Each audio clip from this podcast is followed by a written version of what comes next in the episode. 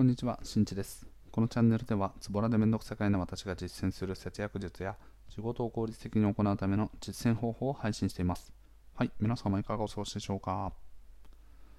ということで、今回は、まあ、仕事を中心とした話ですが、僕の人間関係の考え方というお話をしていきたいと思います。日頃からね、人間関係、すごく難しいですよね。やっぱりこうストレスの多くは人から受けるなんていうふうに言われる通りこうあの人はどんなことを考えてるのかなとかあの人に嫌われてるんじゃないかとかこんなこと言ったらあの相手にね嫌な気分をさせるんじゃないかとかいろんなことを考えているとついついストレスを溜めちゃうなんてことがあると思うんですけど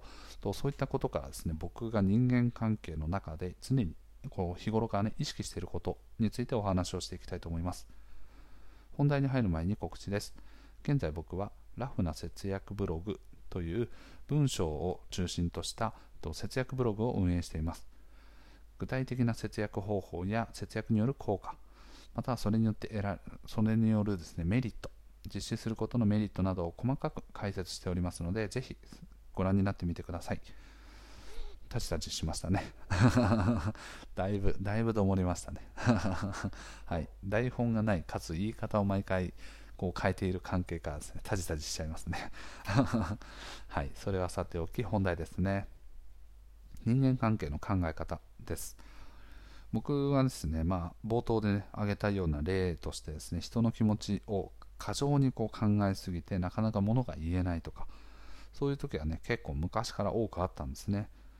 なので、人からこう受けるストレスっていうのは、まあ、おそらくあの他の普通の方々にと比べるとですね、だいぶ多くのストレスを受けていたのかなというふうに個人的には思ってます。これはね、あの相手に聞いてもまあ大体わからないので比較はできないんですけど、はい、そんな感じですね。そんな中ですね、僕自身がこう人と接する上で、もうやっぱりね、あの2つのことを意識することで、だいぶストレスがね、緩和するようになりました。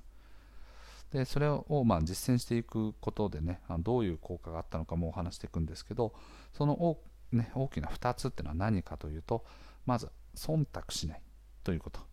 そして2つ目は相手に期待をしないということですね。1個ずつ解説していきますが、相手に忖度しないということですね。一時期なんかね、こう忖度っていう言葉がね、すごくこうなんか流行語とかなんですかね、になったというようにですね、まあ、相手の気持ちをね、こう推し量るようなことっていう話ですね。まあ、相手の気持ちをこう汲み取ってですね、あ相手はこうなんじゃないかなとかっていうので相手のこう思っている通りにこうこっちも合わせていくとかね。そんなことをねこの忖度という言葉は意味してます。なんですけどと相手のね意見をこう汲み取る。相手の意見というかね相手はこういうことを言いたいんじゃないかとかね、うん、相手はこうやって思ってるんじゃないかなみたいな。ものを勝手にこっちが推測してるんですけどその推測する側からするとですね相手の言葉の定義だったりとかそういったものをですね同じ価値観を持ってないと相手の気持ちってやっぱりねこう分からないんですよね。それぞれのなんか分かりやすい例で言うとねこれ普通っていう言葉がねよく分かりやすいんですけど自分にとっての普通と相手にとっての普通の基準ってやっぱ違うんですよね。同じ言葉なんだけれどもそれぞれの人の価値観によってこの人はねこう普通っていうのは80点ぐらいを言ってるかもしれないけど僕からするとこの普通っていうのは50点を言ってるよねみたいな。こういう価値観のズレみたいなものがあるので相手に対してこう忖度をする。相手の気持ちをねこう押し量ろうとしてもやっぱりねある程度しかできないし逆に相手とずれてしまうみたいなねことになるとなんかこうあんまりねいいことが起こらないんですよ。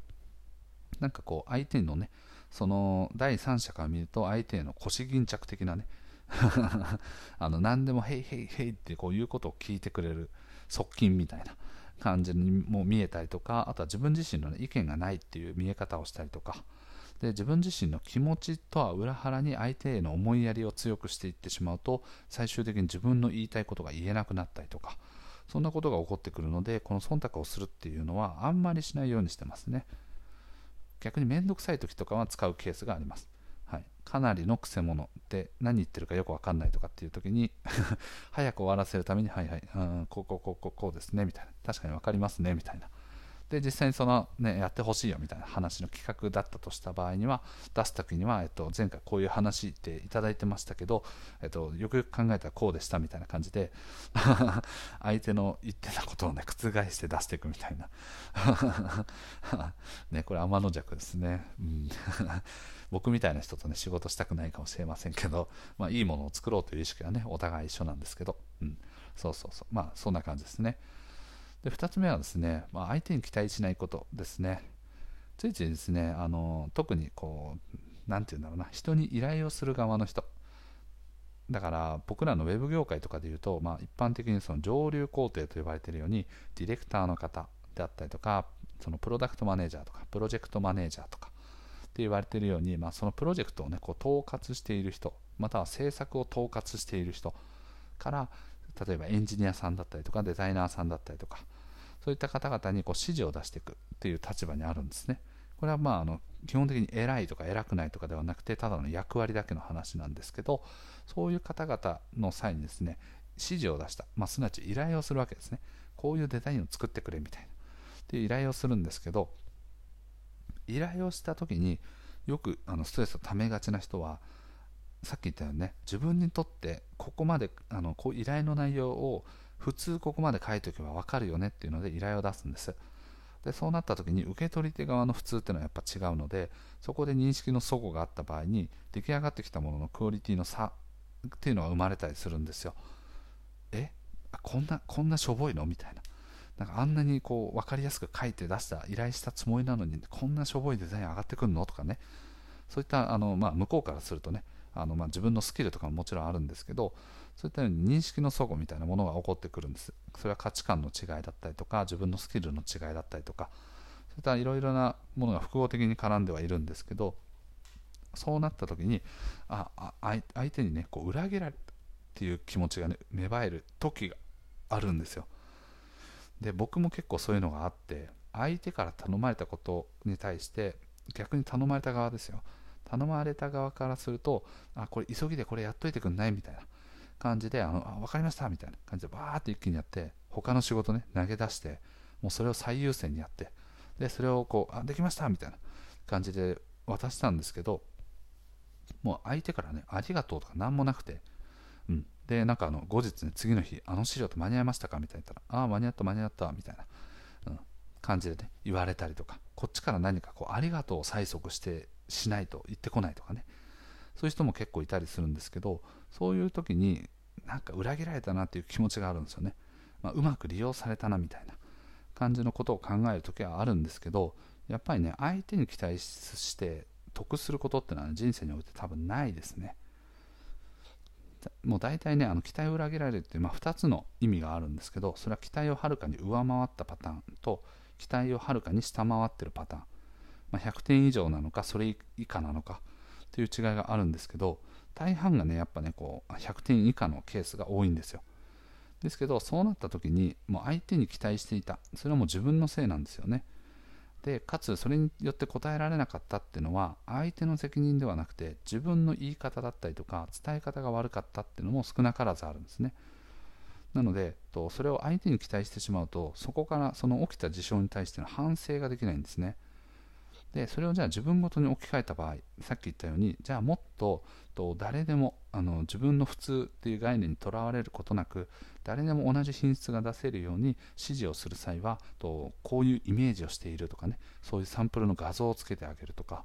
そういったような自分に何かできることはないかっていうのを考えていくことによって自分自身のね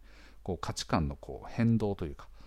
相手によってこう相手によって価値観のあの伝え方を変えたりもできるしどんな人であったとしても自分の価値観ではなくてと本当にまさに、ね、一般的にこう分かりやすい価値観一般の価値観っていうものを自分の視野の中に含めていけるので自分自身の成長にもつながってくるんですね。だから人に期待をしすぎてしまうと最終的に自分は裏切られた。って思うし相手にとってはすごくプレッシャーを感じたりするんですよね。わなんかすごいこう出した時にうわ何これ？みたいな感じでリアクションされたらえ全然ダメだったんだこれみたいな。あもう自分の知識が至らなかったとか、ね、こうもうちょっと自分のスキルが足りなかったんだみたいな反省をするっていうことにつながるかもしれないんですけど相手にとって過度なプレッシャーにつながるのでこう人に期待しないことっていうのは依頼をする側または依頼を受ける側どちらにとっても非常にいい関係性ですね。すごくドライな感じしますよね。冷たいとかね。そんな感じの言葉のニュアンスはあるんですけど相手にもプレッシャーを与えないし自分は裏切られた感覚を持たなくて済む。と考えると双方にとってメリットしかないのでこれはですね非常に思いやりのある行動。ということを僕はいつも意識しております。なのでと僕自身がですねこう人と関わる中でこう人に過度な期待をしすぎてしまったことで自分自身もうーってなってしまったとかね、うん、そういうケースはあの非常にあります。めちゃくちゃあります。そして裏切られたみたいな。ちっきしょなんで俺がこれの尻拭いしないといけないんだみたいな。感じで相手にと相手をねこうちょっと嫌いになったりとかね。そういうケースもあったんですけどもうそれはもうねあのお門違いですね。まあ圧倒的にスキルが足りないとか圧倒的に不真面目であるとかそういったものがねある場合はまた特例なんですけど一般的なに仕事をする上では、まあ、この一般的もね人によって価値観違うんですけどよっぽどのことでない限りはそういうケースって多分ないと思うんですね。意図的にね悪く作ろうとかっていう気持ちも持ってる人なんてそもそもいないですしあんまり。なのでそういったようにですねあの自分自身の精神衛生を保つ上でも相手に合わせすぎない。すなわち、まあ、忖度しすぎない。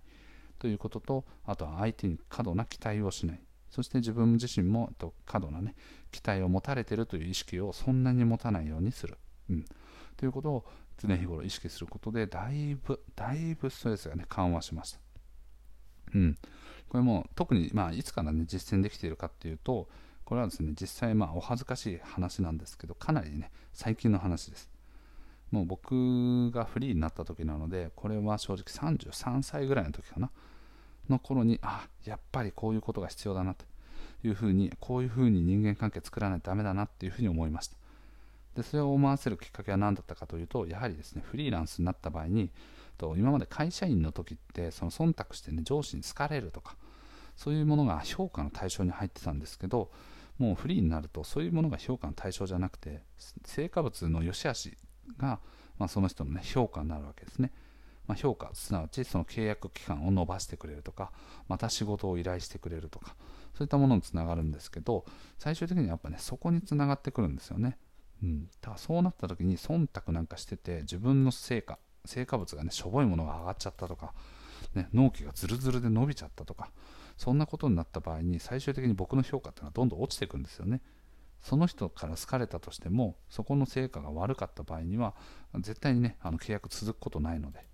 だそう思えたのはやはりフリーランスというねあのことが大きく起因しているなというふうに思います。